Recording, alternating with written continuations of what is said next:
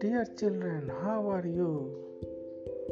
Would you like to listen the new story about the cows and the lions?